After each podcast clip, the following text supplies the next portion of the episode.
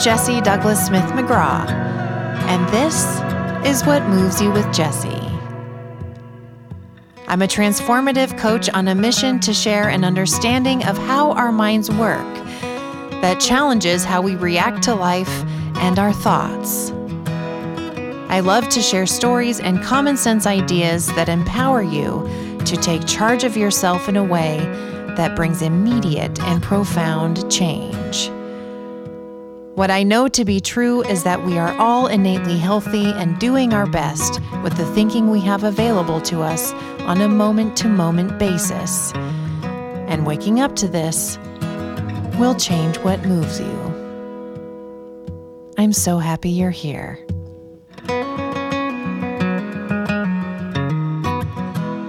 Hi, everyone, and welcome back to What Moves You with Jessie. Today, I would love to talk about uh, the wisdom in discomfort.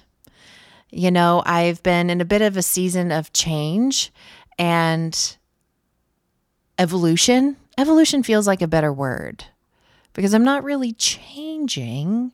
I'm just getting clearer on my needs. So let's call it evolution. but um, I've been in kind of a phase of this really kind of uh, ever present feeling of discomfort. Yeah, that feels right. Anyway, I was listening to the Glennon Doyle podcast, We Can Do Hard Things, this morning. And I was kind of thinking about, you know, beforehand what it, what I wanted to share with you all today here. And I knew it would be around this theme uh, because that's what's present for me. And um, by the way that nature tends to always work, it's very present for a lot of people in my life, uh, clients and friends and family, all alike. And uh, so, anyway, felt really relevant. And I, was kind of, kind trying to figure out, you know, what what's my angle on what I would love to share with you all here. So when I was listening to this podcast this morning, it kind of put the puzzle piece into place that was so helpful. Glennon was sharing how she has she is in a new kind of experience of herself because uh, she has had a lot of thinking in the past around um, sobriety or you know she was using alcohol as a coping mechanism for years and she's shared a lot about that publicly. And what she is now sharing a lot about publicly which is absolutely fantastic is her um, healing from all of her thinking around food.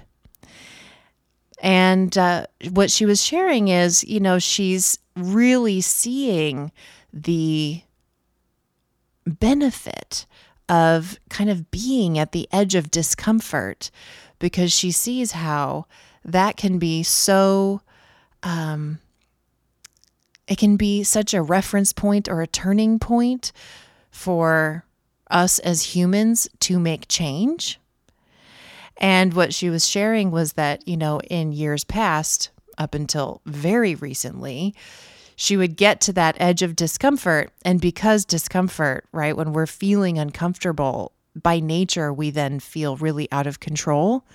And so we use coping mechanisms so we can kind of quickly try to jump out of that feeling and feel more in control again, right? And without those coping mechanisms, she's left with herself. And uh, she's really starting to see the value in that. And that really, you know, kind of helped me go, okay, this is what, this is the angle I wanted to share about today. Uh, because as I said, I've been experiencing uncomfort a lot in myself. And I think where I I think what's biggest for me to share with you here is in the past and maybe you can see yourself in this. I was in the business of trying to avoid any uncomfortable feelings. And when I say in the business of, I just mean personally. I wasn't you know, this wasn't my literal business. but with my training as, you know, in the field of psychology and having, you know, self analysis kind of be the tool for transformation that was modeled for me, I often would go to analysis to try to figure out why I was feeling uncomfortable. And then all of a sudden, the pain of the uncomfort would be evolved into or turned into suffering.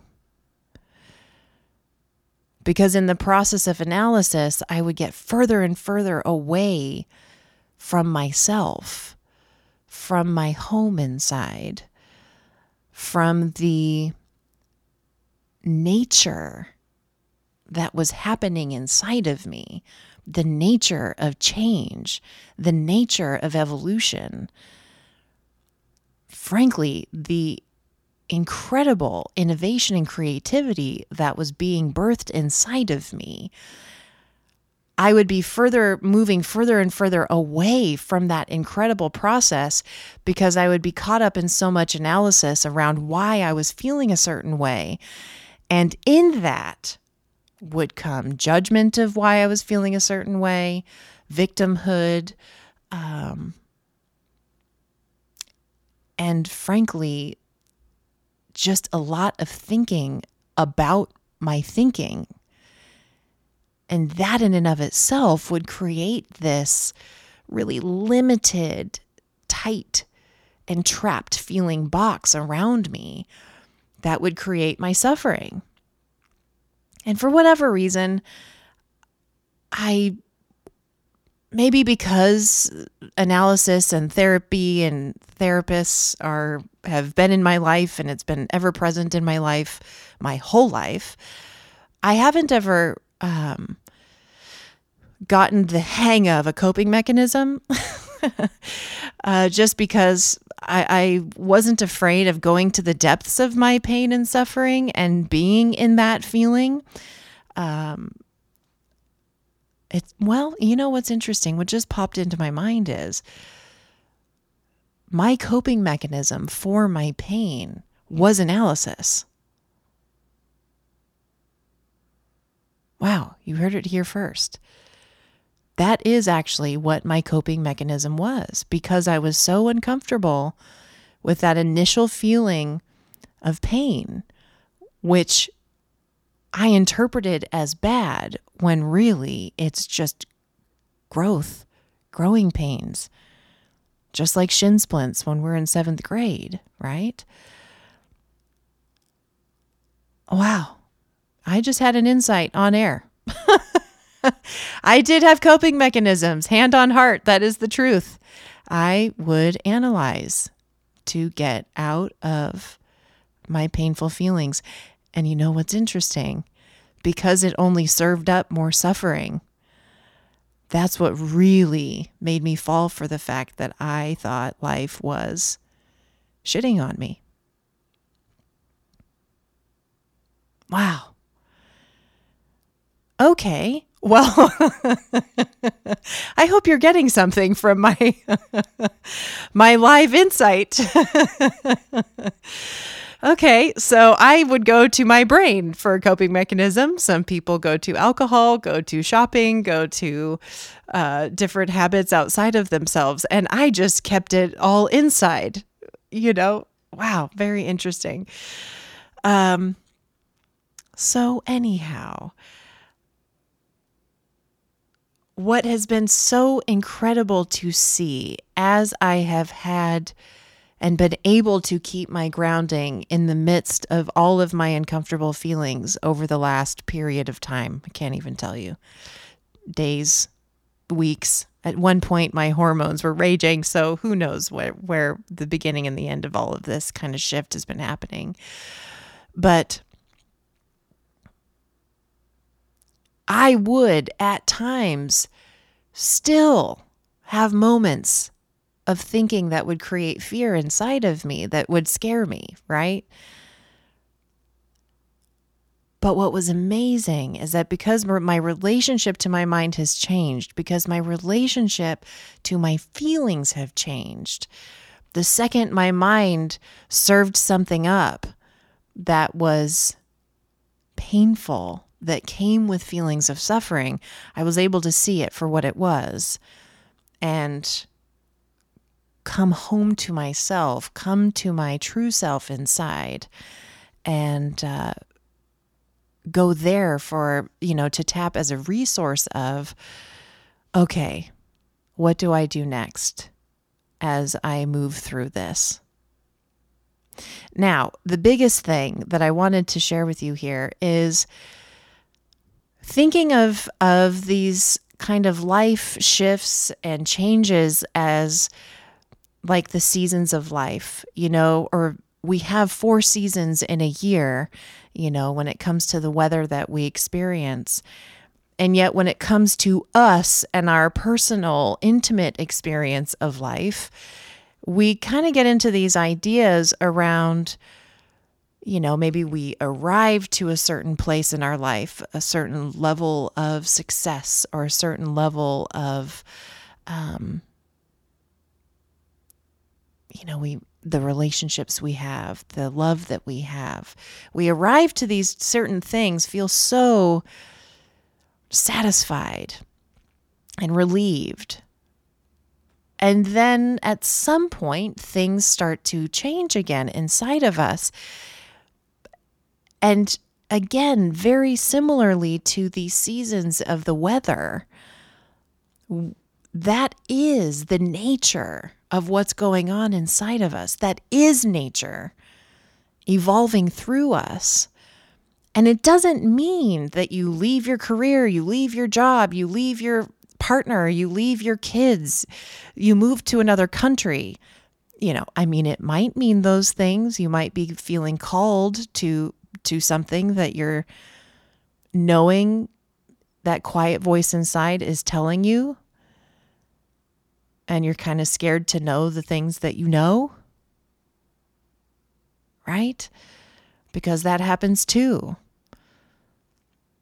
You know, we have knowings for things all day, every day, and we oftentimes negotiate with it, push it to the side, push it down, you know, justify it, reason with it, do these different things to push it push it away and think that we know better.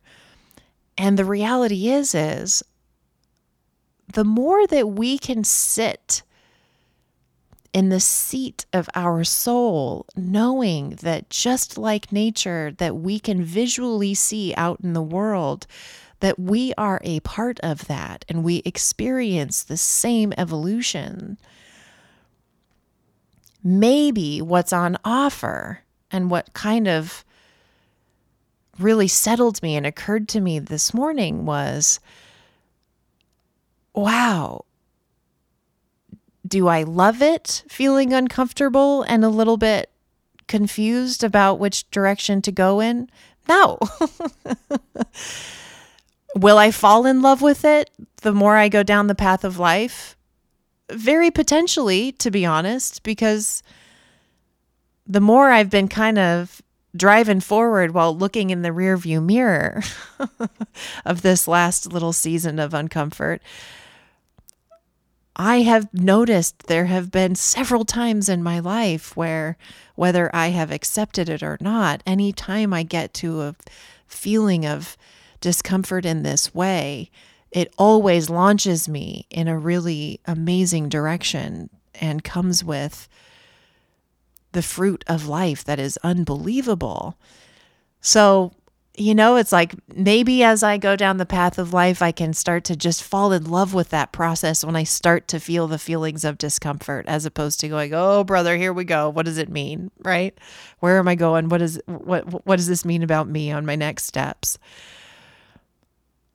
But with where I am now, of at least feeling less scared about what's happening while it's happening, and tuning into my moment to moment wisdom as best as I can to take care of myself while the experience moves through me. It has been amazing to arrive to this other side where things that I th- kind of knew were going to be next steps, but I didn't have any energy to do them. Like specifically, I haven't written in a very long time for, you know, blogs or or things of that nature. And for the longest time I was okay with it. And then the idea started coming to me and I had zero energy for it. And I was almost angry that the idea was coming to me, kind of in the, the similar vein of, like I said earlier, of sometimes we know things and then we're scared to know it. For me, I knew something, but I was mad that I knew it because I didn't have any energy to even want to carry it through. And what was great in this last kind of season for myself that I feel is I'm still in the midst of, but I'm feeling really energized by is at some point that shifted. And I'm so grateful that I was able to see that I had some knowing and that my resistance was there, but I didn't have to push past that resistance. I could see it and just let that be and percolate and see where where it was going to show up and take me forward. And sure enough, just even in the last couple of days, that switch has happened where now I'm feeling really energized and motivated by the idea of writing more. And this morning on my walk, after I finished that episode of that podcast earlier, all of a sudden different ideas were coming to me. And I came home after my hour long walk with like five to 10 ideas in my notes of things that I want to write about. And I just got reflective and thought, man, isn't it amazing? We innocently make up that when we are in a season of change that it's that we're it's permanent or we're stuck or we're going to be in this feeling forever. And even the ideas that are kind of coming to us that our wisdom is going, here's some next indicated steps. But for whatever reason, you're you know, your mind isn't caught up with your spirit or whatever you want to say about that is up to you. But it's so amazing to see time and time again that the more that we can be in acceptance of this nature inside of us and recognize these seasons, take care of ourselves in the process of it, have some grace with ourselves, maybe we can have a different experience of pain that brings us to a level of discomfort that, again, has so much wisdom in it. Because at some point, you get done with it, and productivity and energy comes to the table to move you forward. And I just think that is amazing. And although it makes so much sense and sounds like truth and is truth coming out of my mouth. And I've experienced it time and time again in my life. And I've seen it time and time again in so many people's lives in front of me. It still feels a bit magical.